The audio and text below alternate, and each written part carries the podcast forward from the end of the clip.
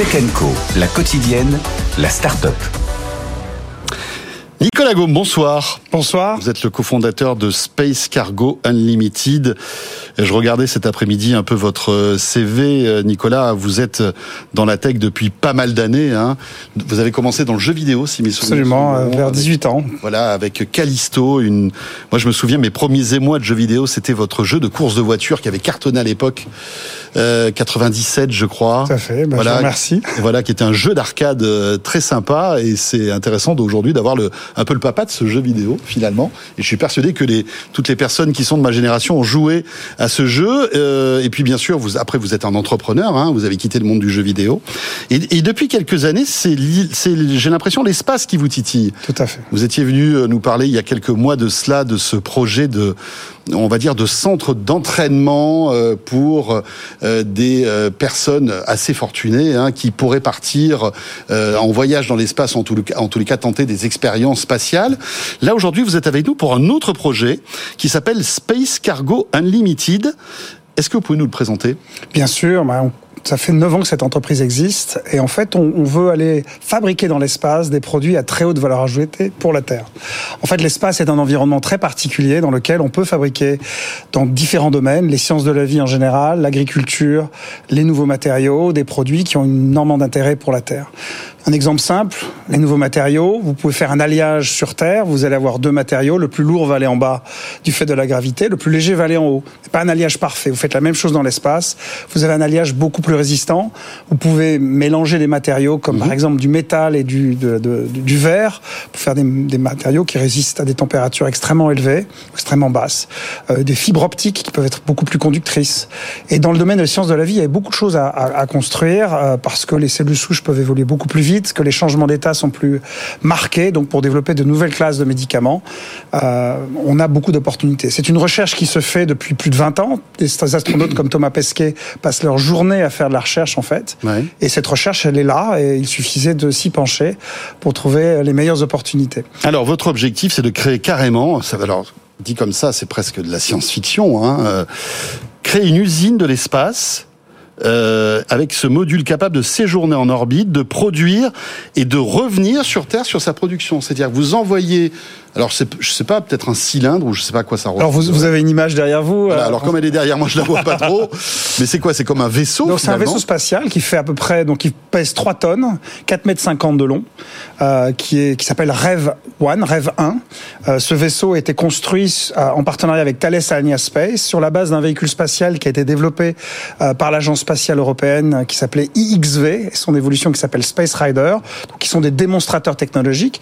Et nous, on a amené, parce que ça fait 9 qu'on travaille ce sujet, qu'on a une équipe en plus qui fait ça depuis bien plus longtemps, et on a vu toutes les opportunités et les besoins pour développer une véritable usine versatile. Donc notre métier, ça va être de proposer à des industriels, à des agences spatiales, à des acteurs euh, aussi de la défense, euh, cette plateforme qu'ils pourront louer euh, et pendant les deux heures, les deux mois pardon de vol que nous aurons en orbite basse à 600 km, profiter de cet environnement impossible à recréer sur Terre, qu'est l'environnement spatial et particulièrement l'absence de gravité.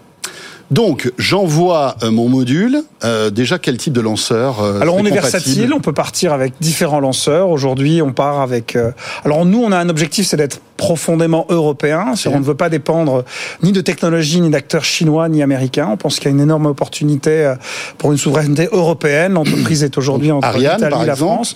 Ariane, tout à fait possible. Les coûts d'Ariane sont sont un, peu élevés et pour nous, qui sommes une start-up, on travaillera plus volontiers avec des entreprises qui se créent en ce moment et qui sont accompagnés par les agences spatiales. En espérant qu'Ariane 6 puisse faire baisser les prix justement des Eh bien, c'est l'espoir et aujourd'hui on discute avec euh, Ariane Espace et Ariane Group. Donc pas de SpaceX pour l'instant Non, vraiment l'objectif c'est de voyager, voyager avec des, des, des, Européens. On a des accords avec des Allemands, avec des, des Italiens et je l'espère des Français bientôt. Donc ce vaisseau décolle, se retrouve à quelques centaines 600 de... km. 600 km. Donc en fait on est en orbite basse, sous le champ électromagnétique terrestre, qu'on est protégé des, radiations les plus euh, mortels qui sont dans l'espace, et on est en même temps dans cet état de chute permanente, euh, d'absence de gravité. on dit microgravité parce qu'il en reste un petit peu, mais c'est un peu, c'est un peu au-dessus de la station spatiale où séjourne Thomas Pesquet.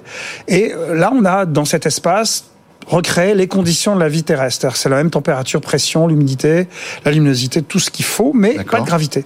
Et cette absence de gravité va permettre de faire ce que j'évoquais tout à l'heure, c'est-à-dire des matériaux qu'on peut très difficilement, voire pas fabriquer sur Terre, bénéficier de cet environnement pour développer de nouvelles classes de médicaments euh, ou des productions agricoles comme ce que nous avons développé depuis quelques années maintenant chez, chez Space Cargo Unlimited. Quand la production est terminée, le vaisseau redescend sur Terre. Absolument. Donc il se désorbite, il va se détacher du module orbital qui l'alimente en électricité et en communication. Et il est télécommandé Et- depuis la Terre à Ah, ce moment-là piloté depuis la Terre. Bon, la gravité fait malgré tout son effet puisqu'on Oui. va le réorbiter Oui. et il va se poser euh, dans une étendue d'eau. On est en train d'étudier différents sites de, de retour. Il partira de Kourou, de notre spatioport euh, français Ok. et européen, Oui. avec les différents lanceurs que nous avons choisis. Et il reviendra sans doute euh, soit euh, dans l'océan Atlantique, soit en Méditerranée. Et donc, il atterrira grâce à d'immenses parachutes, comme on voit. Alors c'est les- un avion spatial. En fait, on a une forme Ah, qui, qui, qui vole. Alors il a, il a, il a pas la même capacité qu'un avion, mais il, il vole et ça permet Donc, de il va douce. atterrir.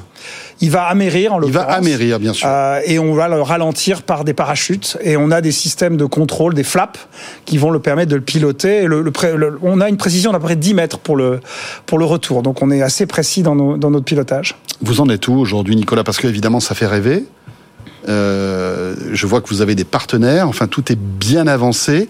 Quand est-ce que ce premier Space Cargo pourrait euh, décoller? Alors, on, part, on travaille avec le groupe Thales Alenia Space. On a une équipe euh, avec des anciens d'Airbus Defence and Space et des, des ingénieurs de premier plan. Clairement, on a à peu près terminé euh, toute la phase de conception. On va faire voler de premiers modules de ce véhicule dès l'année prochaine. Clairement, c'est un enjeu de financement. C'est des projets qui sont industriels, qui sont malgré tout beaucoup plus compliqués à financer qu'une start-up du numérique. Oui, oui, oui, parce qu'il faut mar- bien marketer l'offre et faire comprendre Voilà. que produire ou cultiver des choses dans l'espace, ça a un Tout à vrai fait. sens. Tout à fait. Et c'est un, encore une fois, c'est bien connu des scientifiques qui se sont intéressés au sujet, mais des industriels très peu. Notre ambition, c'est d'amener des groupes pharmaceutiques, des acteurs euh, de l'industrie, des nouveaux matériaux, de l'agriculture, euh, dans cette opportunité qui, encore une fois, est assez, assez extraordinaire, avec des produits vraiment très discriminants. Mais encore, faut-il les éduquer financer euh, ce, ce, ce projet. Donc on a la chance d'être accompagné par l'Agence spatiale européenne, d'avoir des partenaires avec l'Agence spatiale française, le CNES, qui fait un travail absolument extraordinaire euh, d'accompagnement de nos, nos entreprises. Mais il y a des enjeux de financement. Nos actionnaires, euh, Euraseo et Benoît Grossman et Expansion euh, Charles Beck BD sont à nos côtés, mais on a encore besoin de lever des fonds et c'est une phase euh, qui n'est pas terminée, donc sur laquelle on est en train de se battre. Dernière petite question. Euh, Vous étiez venu, donc, je crois, c'était en 2021 pour parler d'orbite. Tout à fait. Où en est ce, ce projet? Alors, il y a beaucoup de choses qui vont être annoncées dans les prochains mois. On a notamment dévoilé notre. Alors, on a annoncé. Donc, il se poursuit toujours Il se poursuit. On a annoncé que notre premier site serait en Floride, euh, dans le près du spatioport de Cap Canaveral. Euh, donc c'est un site qui est conçu avec euh, le grand designer architecte Philippe Stark. Oui. Et nous avons euh, commencé, ouvert notre club des fondateurs, le Founders Club. Et tous ceux qui sont intéressés peuvent aujourd'hui sur notre site orbitspace.com euh, rejoindre ce club de fondateurs qui auront des privilèges au moment de l'ouverture et des événements qu'on organisera entre maintenant et l'ouverture, qui est aujourd'hui prévu fin 2026. Donc euh, là, vous récoltez quoi Des fonds pour pouvoir Là aussi, amorcer la pompe C'est plus du sorte financement euh, d'immobilier parce qu'en fait, on construit un centre de formation dans lequel on retrouvera centrifugeuse, piscine, euh, maquette des véhicules spatiaux. Vous disiez tout à l'heure pour les personnes les plus fortunées, oui, beaucoup de gens qui Enfin, aujourd'hui au- vont en dans tout cas, au début, au début. Voilà, mais on veut s'ouvrir au plus grand nombre. On veut aussi former les gens qui n'auront pas nécessairement l'opportunité d'y aller tout de suite, mais qui veulent savoir ce que c'est que se Oui. former comme ça, ça peut être aussi euh, un divertissement euh, qu'on peut réaliser en Ancré dans famille. le réel, mais absolument en famille, en amis, avec D'accord. son, son, son équipe de son entreprise euh, de cette façon. Et tout ça pour vous, c'est pour 2026, donc en Floride.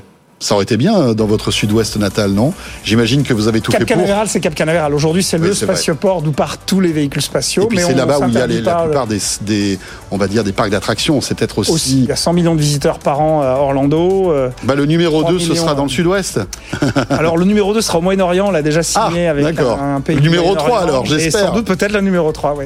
Très bien, merci beaucoup Nicolas d'être passé par le plateau de Tech Co et de nous faire rêver avec ces projets euh, incroyables et qui avancent. C'est ça qui est fort.